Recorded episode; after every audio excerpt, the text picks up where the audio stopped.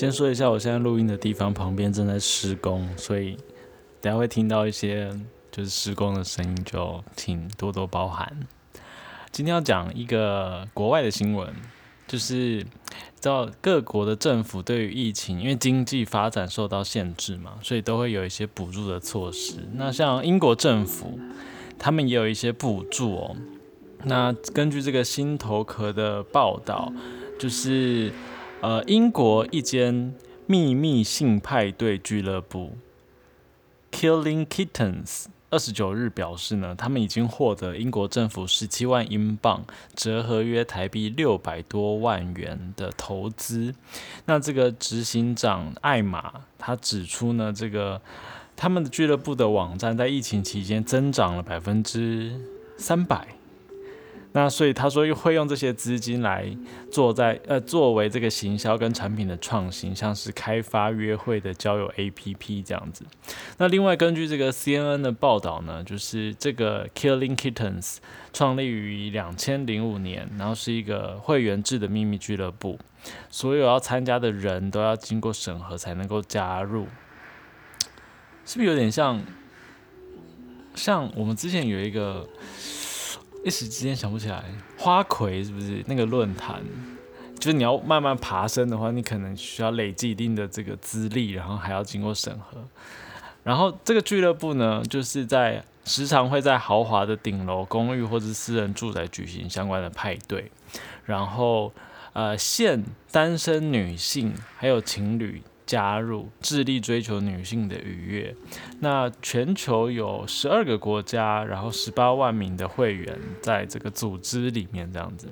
那这个塞尔就是执行长说呢，他们获得英国政府这个 Future Fund 未来基金的投资。那这个基金自五月以来，有八百多家的企业都有获得赞助。那这个 Killing Kittens 只是其中一家这样子。那他说他们会哦，因为疫情的关系，让很多活动还有工作坊都线上化或数位化了嘛。那也因为这样，所以加速了公司进入这个性科技产业的计划，然后也致力改善性产呃性体验的产品还有相关的业务这样子。所以这个新闻的后半段大概就是在说他们未来会怎么样去推广。产品的创新还有营销这个部分，然后也会去，比如说开发更多的约会 App 啦，或者是情趣用品，还有情色影音的这个蓬勃的发展这样子。那对，所以就还蛮乐见的。你看，就英国的政府有去给予一些基基金给这个跟性有关的产业。那台湾呢？不知道。完全不知道，我们只知道就是在那个酒店舞厅停业的时候，就是性产业是被砍掉的，而不是被补助的这样子。那像现在这些哦，可是蛮有趣的，像那个教育部不是有那个动资券嘛，就是大家可以去抽那个身份证，虽然我没有抽到就是，但是就是有一些产，就是比如说男同志很大概。台北的人懂的一家就是阿 nike 的这家，就是呃三温暖啦，然后又结合健身相关的这个空间，它是可以使用动资卷的，所以就这可能也是一种间接有获得性相关产业的补助的一个行业别吧，这样子。其他有没有类似的场地或者是呃店家有被补助？就是我还不确定，所以如果有的话，也可以就是跟我们分享这样子。那我们就简单的再延伸一点点，就是如果台湾现在要，因为他刚刚这个新闻里面有一个名词嘛，叫做性爱新创产业，这样，就是跟性爱相关的活动有关的新创的产业这样。其实台湾呢，我觉得市场很大诶，因为你知道台湾的，比如说就就算是这个 A V 界好了，日本都已经非常的蓬勃，而且这个制度都已经。行之有年了。那台湾如果将来像之前不是说米莎要去监制 AV 嘛，台湾自制的嘛，那就是光是 AV 界这个产业，或者是 GV，或者是其他 V，就不一定是异性恋的 AV 啊，就是各种的这个色情的影像的产业，要在台湾就是推展。开发应该都是很有市场的这样子。那除了这个之外，我还想到很多。那有一些可能目前已经有人在做了，比如说这个情趣用品，情趣用品的话，我们都知道，比如说异物，就是一个很大的一家，就是呃。对于各种性别都很友善的情趣用品的这个开发商，这样子，那交友软体也很多啊，无论是异性恋的或是同性恋的。那最近应该有一些咨商师，他也有在接洽，就是跟就是主打自己可以走这个性爱咨商的，这个可能也是未来一个发展的一个产业这样子。然后还有一些特色的酒吧、夜店这样，比如说这个酒吧，就虽然。女同志之前我们采访过，呃，七七，她有说就是女同志的这个酒吧是在收了的，不过就是男同志的酒吧或夜店其实也蛮多的啦，这样子，所以就是这个也是一个跟性性产业有关的一个呃的的产业这样子。然后像浴室液啊、三温暖液或按摩液，其实也是有不少地方有啊，对，然后。然后我接下来我还想到一些，比如说这个文化导览团，比如说那个九羽妹仔，他们有时候会导览，就是一些比如说林森北路团，然后让大家去看一下，就是诶这个酒店怎么样去经营的，还有那些呃营业者的这些干股谈等等。那文化导览团应该也可以再继续开发，比如说就到各地有历史的，比如说这个呃我们之前有说像彰化，可能有一些就是。自古以来保留的一些有所谓的红灯区的地方，或者是像基隆铁路街啊什么街那边也有很多，感觉是可以开发就是文化导览团，让大家更认识。因为我们去一个地方旅游的时候，可能都会报一些 tour 嘛，去去那边认识当地的一些景点。可是这些景点好像常常跟性就不会有太多关系。那那就是这个性好像在这个历史上或文化上会被消除掉，或者是没有被弹出来。那如果这个文化导览团能够结合性的文化的历史，我觉得也是可以一个发展的方向那样子。那还有联谊交友或婚友社，这个异性恋已经做了很多了，然后就是也很发达了，然后征婚啦或者什么，然后大家一起出去玩啊，集体的这个，诶，之前我好像听其他台的这个 podcast。也有在介绍相关的一个，好像是一个一个创办人吧，因为他平常就很会揪团，然后揪一揪，他发现，哎，他他他如果是玩这个就是梅河的这个有呃这个团，好像都是报名的都还蛮踊跃的，所以后来就结合这个婚友社或者是这个，对啊，那那除了异性恋之外，我觉得也可以发展其他更进阶一点的，可是当然这个要考虑法律要怎么去怎么去斡旋。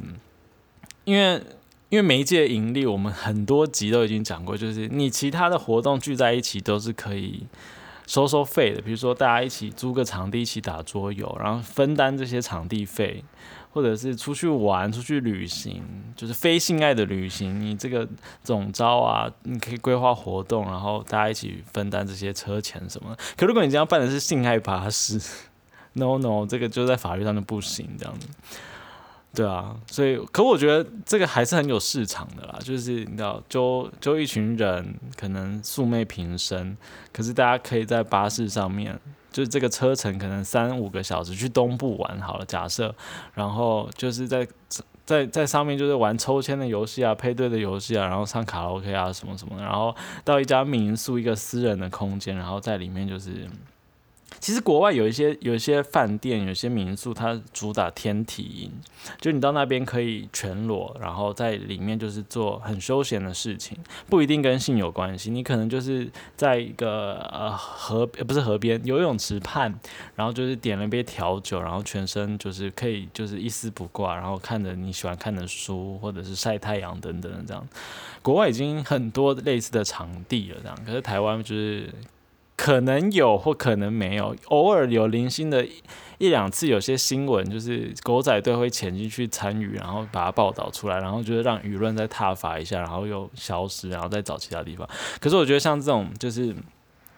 呃裸体主义的民宿，或者是性爱巴士等等的这个产业这个行业，感觉还是可以有找到一定的市场诶，我觉得。